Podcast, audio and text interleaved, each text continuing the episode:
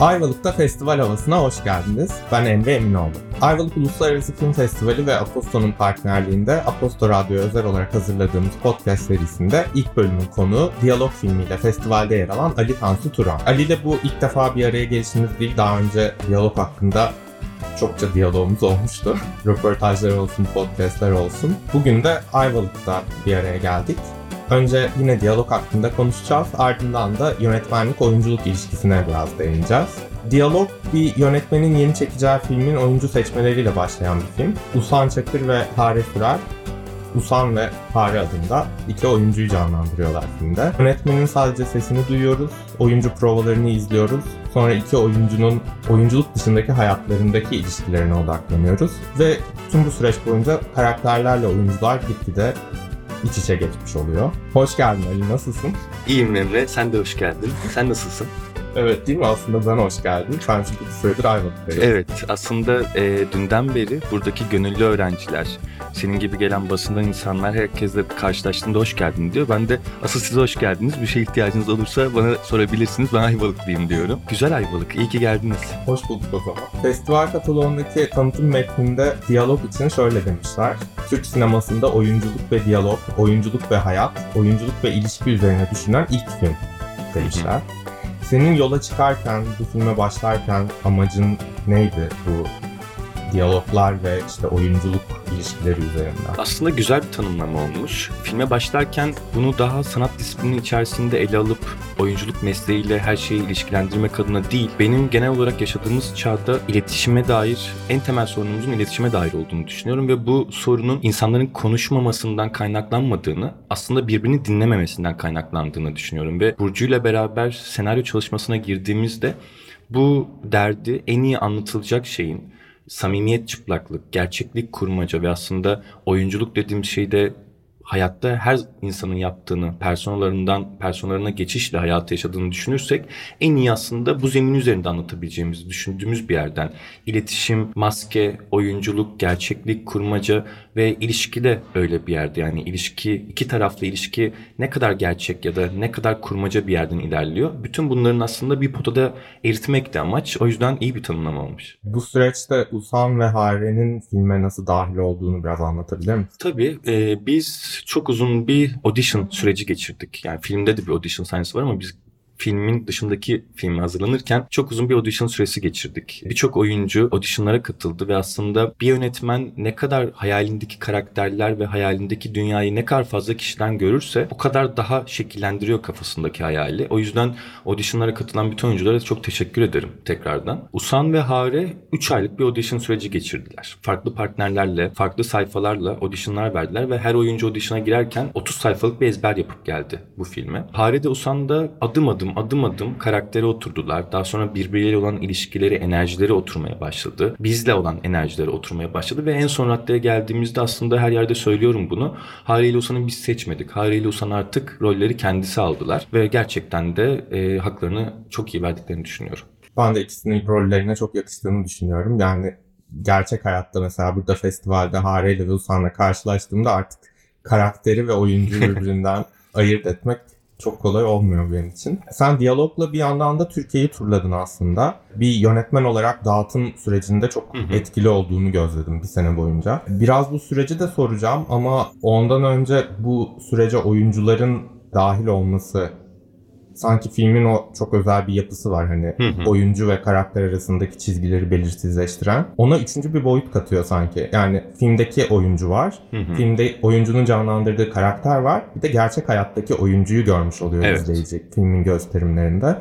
Hem bu konu hakkında gözlemlerin neler izleyiciyle olan birebir ilişkinden hem de bu filmle beraber turlarkenki deneyimlerinden biraz söz edebilir misin? Tabii Usan'la Hare'ye biz ilk senaryo gönderdiğimizde onları bu filme oyuncu olarak dahil etmek istedik. Daha sonra auditionlarda seçildikten sonra onlar filmimizin yapım modeli ge- gereği onlar bu filmin aynı zamanda gelir ortağı oldular. Süreç ilerledikçe 3 haftalık bir prova sürecinden geçerken bu filmin aynı zamanda yatırımcısı olmak istediler. Usan benim eskiden de arkadaşımdı. Çok eski bir arkadaşımdı. Hare ile film için tanıştım. Ve aslında Usan'la Hare'nin keza Funda'nın filme entegrasyonu gerçekten çok organik ve iki tarafında istediği şekilde oluştu. Yani burada film üzerinden bir ilişki kurmaya başladık diyebilirim ve bu safhadan sonra filmin Antalya Film Festivali'ne gidişi, daha sonra turneye çıkışımızda tabii ki de oyuncular olmadan bu turneye çıkılamazdı. Çünkü Anadolu'daki seyirci ya da İstanbul'daki seyirci sinema salonuna çekebilecek en güçlü etken oyuncuların da orada kanlı canlı bulunması. Ben şaka gereği hep Usan'a şeyi söylerim. Bir yerde bir sorun çıkarsa sorun çıkarta- çıkartan kişiye hep Usan'la bir fotoğraf çekinirsin diye yem atarım ve gerçekten bu çalışır. Çünkü insanlar bunu bir yerde kötü bir şey olarak görüyor ama aslında herkesin kendi çıkarları ve kendisini mutlu edeceği beklentileri farklı. Kimisi Usan'la fotoğraf çektirdiğinde çok mutlu oluyor. Kimisi filmi izlediğinde mutlu oluyor. Kimisi benle konuştuğumda mutlu oluyor. O yüzden bütün bu aslında aldım verdim oyununda karşı tarafın ne istediğini bilerek hareket etmek ilişkileri çok rahatlatan bir şey.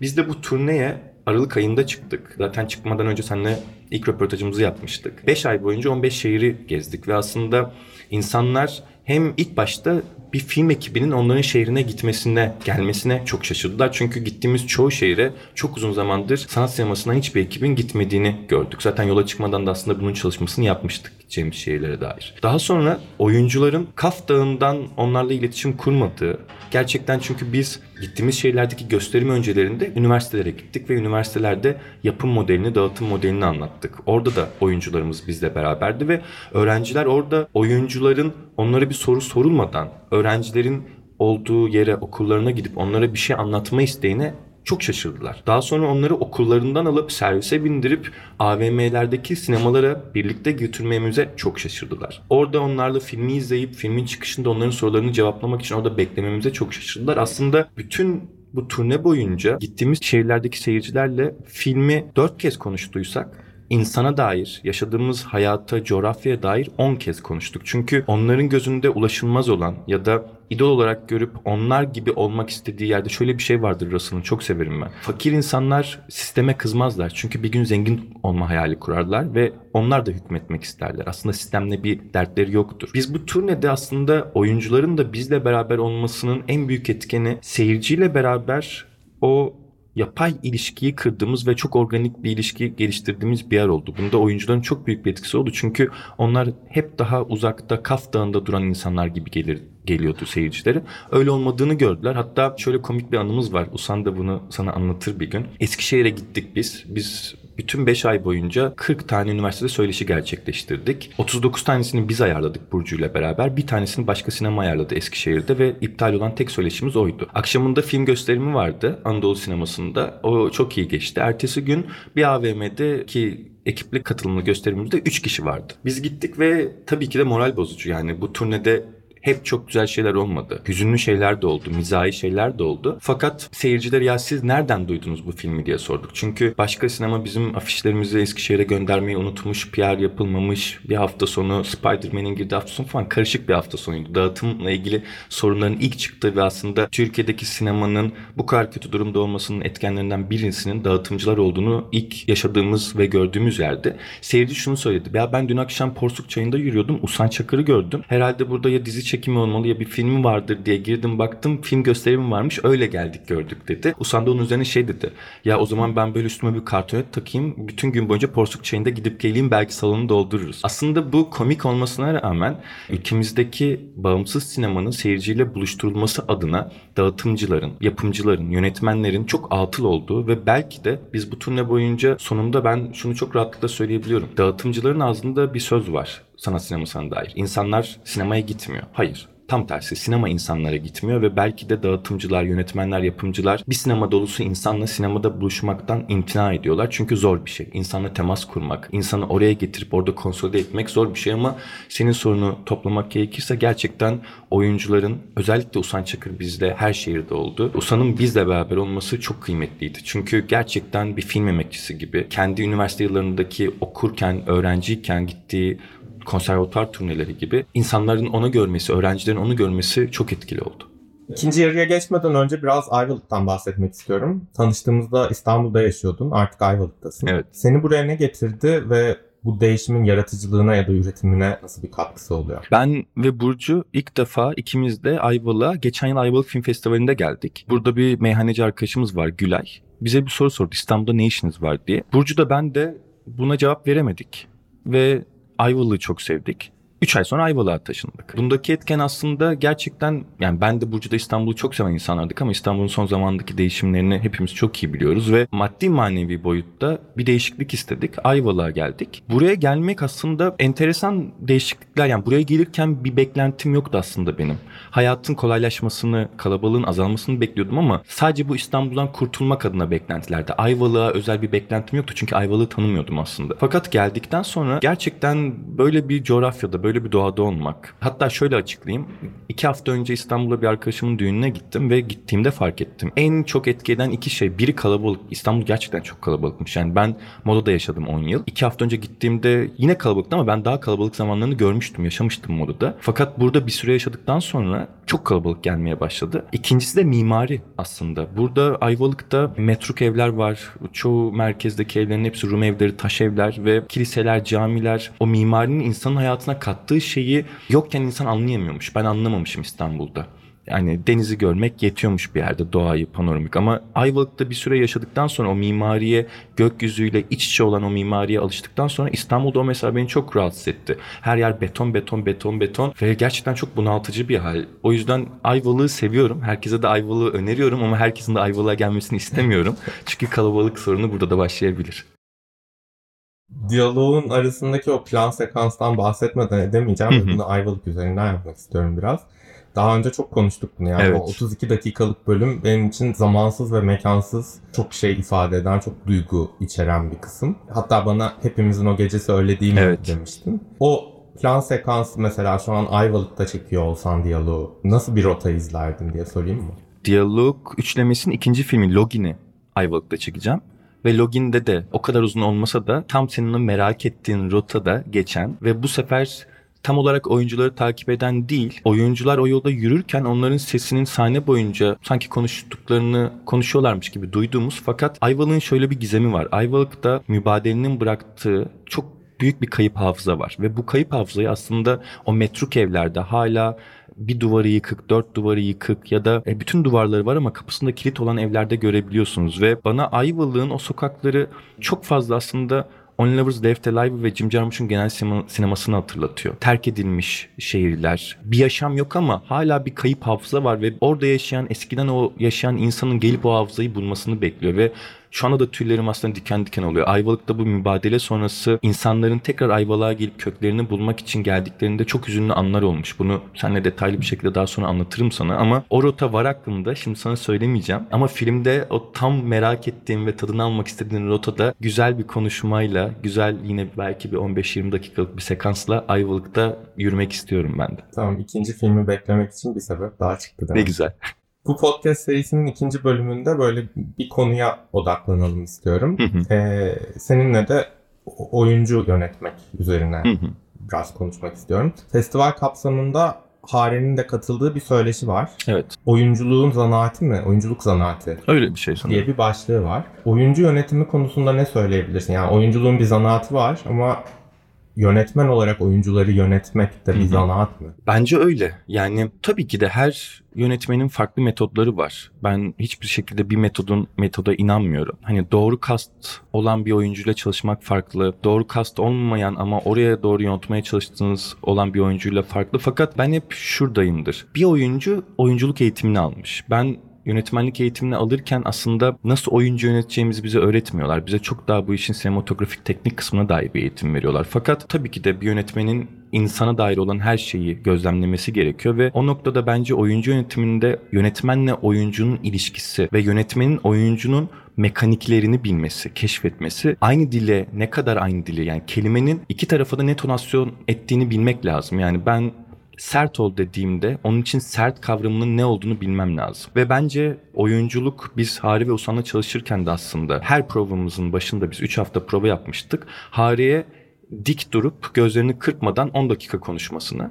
Usan'a da mimiklerini oynatmadan 10 dakika konuşmasını. Normal sohbet ederken bunu yapıyorduk. Çünkü ikisinin de aslında her oyuncunun oyunculuk kariyeri devam ettikçe kolaya kaçtıkları yerler oluyor. Ve o kolaya kaçtıkları yerler aslında anlamı kapalı tutan yerler oluyor. Siz yönetmen olarak oyuncunun o kolay yolunu, kolay yerini bulduğunuzda orayı kırabilirseniz zaten oyuncu yeni bir şey yapmaya meyilli, hevesli karakterlerdir. Oradan onu aldığınızda kendine tekrar bir comfort zone yaratmak istediği için yeni bir arayışa çıkıyor ve o arayışta onu iyi yönlendirirsen karakterine ve dünyana dair o zaman artık çok organik bir yerde orada oluyorlar. Yani ben son aşamada hep şunu derim oyuncularıma. Şimdiye kadar işte 6 kısa film, bir uzun metraj çekerken de hep aynı şeyi yaptım. Provalarda ben olabildiğince anlatır ve gösteririm. Ama sete geldiğinde artık oyuncunun kendisinin kendi kararı vermesini isterim. Çünkü oyunculuk yapmayı bilen o. Ben sadece yönlendirebilirim. Seyirciye dedim ki yani ben bir vesileyim. Oyuncuya da karakteri bulması için bir vesileyim. Seyirciye de duyguyu geçirmek için bir vesileyim. Bence bir yönetmenin kendi yapmak istediğini ne kadar iyi bildiği farkında olduğu, çalıştığı insanı ne kadar farkında olduğu ve ortak bir dilde konuşup konuşmadıklarını bildiği yerde her türlü yönlendirme yapabileceğini ve hem filmin hem oyuncunun performansının öyle en üst seviyeye ulaşabileceğini düşünüyorum. Dünya sinemasından bunu çok iyi yaptığını düşündüğün yönetmenler ya da işte oyuncuyu kullanımından çok etkilendiğin filmler neler?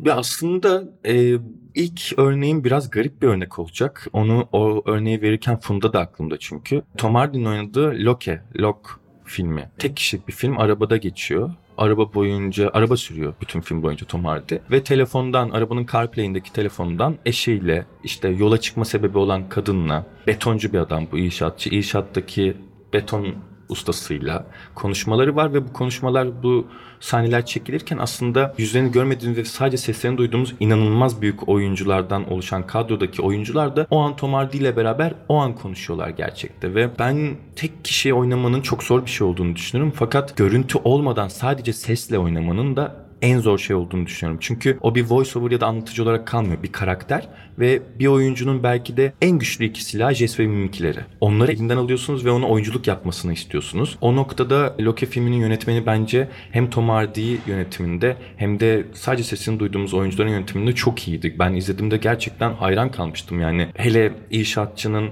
işte bu inşaattaki adamın amiri ama gitmesi gerekiyor ve o sırada Londra'nın en büyük inşaatlarından birisinin dökümü yapılacak. Bu adam hayatında hiç öyle bir sorumluluk almamış. İçki içip ustaların arkasında, ustaların bindiği kamyon arkasından koşuşu var ve yetişeceğim diye bağırıyor. Ben gerçekten o an o adama inandım yani. E, büyük ihtimalle gece 2'de Londra'da koşuyor yani kamyonların arkasında. Onu söyleyebilirim. Aklıma böyle klasiklerden gitmeyeceğim. Onlara dair herkesin farklı yorumu var. Selin Sciama'nın Petü Mama Küçük Anne'deki o iki çocuğun oyunculuğu. Yani orada ne kadar oyunculuk yönetimi var? Ya da orada bir ikna, bir oyun iknası mı var? Orayı mesela çok merak ediyorum. Ben ilk kısa filmimde bir oyun çocuk oyuncuyla çalıştım. Daha sonra hiç çalışmadım. 18 yaşındayken çekmiştim ilk kısa filmimi. Bana çocuk oyuncu yönetimi de çok enteresan bir mecra geliyor. Orada bence çok daha farklı bir şey var ve Selin Sciamma ben Pötüm ama gerçekten son zamanlarda izlediğim sinema sinema diyebileceğim nadir filmlerden bir tanesi ve eğer tek başıma sinemada izlemiş olsaydım kalp krizi bile geçirebilirdim. Bu kadar sakin, yüksek tempoda bir film çok uzun zamandır hatırlamıyorum. Ve oyunculuklar bence burada çok etkiliydi. O iki kızın o çadıra girip sen o ben herhalde senin annenim dediği yer mesela hala şu an tüylerim diken diken oluyor. Onun dışında ben sana sormak isterim. Sen iyi bir sinema seyircisisin ve eleştirmenisin. Senin aklında oyuncu yönetimiyle kalan yönetmenler ya da film merak ediyorum. Ee, son zamanlardan şöyle örnekler geliyor aklıma. Yani böyle büyük yönetmenler mesela çok tanınmayan isimlerle çalışıyorlar ya. Hı hı. En son mesela Licorice Pizza, Paul Thomas Evet. Anderson'ın. Ya Alan Haim'i e, bir şarkıcı kimliğiyle, müzisyen kimliğiyle tanıdıktan sonra ondan hani tabii ki onun kendi yeteneği de var oyuncu olarak ama e, yönetmenin ondan çıkardığı performans beni aşırı etkiledi mesela geçen sene. E, keza diğer başroldeki çocuk da öyle. Evet. Yani o da hiç e, Philip Seymour Hoffman'ın oğlu galiba. Evet. Ee, orada genetik bir şeyler de dönmüş büyük ihtimalle ama e, yani o da yüzünü daha önce hiç görmediğimiz biri mesela. Ee, aynı şeyi Steven Spielberg de çok yapıyor. Yani sinemasına çok aşık olduğum bir yönetmen değildir ama Oyunculuklar. keşfedip çıkardığı, Herkes. önümüze koyduğu her oyuncu gerçekten bu işi bilerek yapıyor ve ona büyük ihtimalle e, öğrettiği çok şey oluyor onlara. Bak Paul Thomas Anderson dedin. Bir anda aklıma Master geldi. Philip Seymour Hoffman'la e, Joaquin Phoenix. Joaquin Phoenix geldi. Oradan Philip Seymour Hoffman'dan seninle daha önce konuşmuştuk, konuşmuş muyduk hatırlamıyorum ama Synecdoche New York. Hı hı. Ee, hani oyunculuk mesela ben o filmde tabii ki de çok yani Charlie Kaufman bence inanılmaz bir deha. Ama bence bir e, dünya dehası, mi- mimar. Ee, orada mesela oyunculuk yönetimi olmuş mudur? Yoksa orada dünyayı çok iyi anlatmıştır. Dünyanın içine koymuştur. Zaten film de öyle bir film. Ve orada mesela Philip Seymour Hoffman yaşamış mıdır? Çünkü onun da son sahnesi mesela bankta oturup kafasını yaslayıp film bitti mi bitmedi mi devam mı yeri falan yani inanılmaz geliyor. Şu an onu hatırlattın bana. Evet ama Paul Thomas Anderson'a çok iyi bir oyuncu yönetimi olan bir yönetmen diyebiliriz gerçekten. Boş Bir yok de bence. genelde tiyatro oyunlarından uyarlanan filmlerde böyle çok büyük Hı hı. bir oyunculuk varmış gibi geliyor ama orada ben çok gri bölgede kalıyorum. Ben Hani de. bir tiyatro uyarlaması olduğu için orada tiyatro oyunculuğu mu yapıyorlar? Yoksa yönetmenin onları yönlendirmesinden dolayı mı oradaki oyuncu Evet. bize çok iyi geliyor? Evet. Mesela işte The Father'da mesela herkes çok iyi. Evet. Ama bir tiyatro uyarlaması ve sahnede izlediğimde sahnede de ben aynı oyunculuğu görüyorum. Ee, ve oyun yönetmekle film yönetmek çok farklı şeyler aslında. Orada belki şey vardır. Uzatmayayım son bitireceğim. Çok güzel. Ee, Burcu kısa filmini çekerken Burcu'ya ee, şair bir arkadaşı söylemişti ve ben çok etkilenmiştim. Nesneye ışık vurma. Nesnenin içindeki ışığı ortaya çıkar. Bence oyunculuk yönetimine dair bir yönetmenin gidebileceği en ee, temiz yer burası gibi geliyor bana. Çünkü ışığı gerçekten literally ışık vurabilirsin. Kamerayla close-up ile yapabilirsin. Mizansenin içinde yapabilirsin ama bu o anda biraz gazoz gibi. O an biter ve gider ama oyuncunun içindeki ışığı ortaya çıkartabilirsen senin artık ne ışık vurmana gerek var ne de o yakın plan almana gerek var. Oyuncu da çünkü kendinin o avronun içerisinde hissedecek. En son böyle bitirelim. Hare ve Usa'nın içindeki ışığı çıkardığın için teşekkür edeyim o zaman. Gören gözlere de ben teşekkür ediyorum. Yeni bir podcast serisine de böyle tanıdık bir yüzle başlamak çok iyi oldu benim için. Konuk olduğun için de ayrıca teşekkür ederim. Ben de çok teşekkür ederim ve son bir şey söyleyeyim. Godard e, çok yakın zamanda aramızdan ayrıldı ve bir sözünü söylemek istiyorum. Sinema gerçekliğin temsili değil, saniyede 24 kez gerçekliktir. Umarım böyle filmler izleriz Ayvalık Film Festivali'nde ve sinemalarda. Umarım. Hoşçakalın.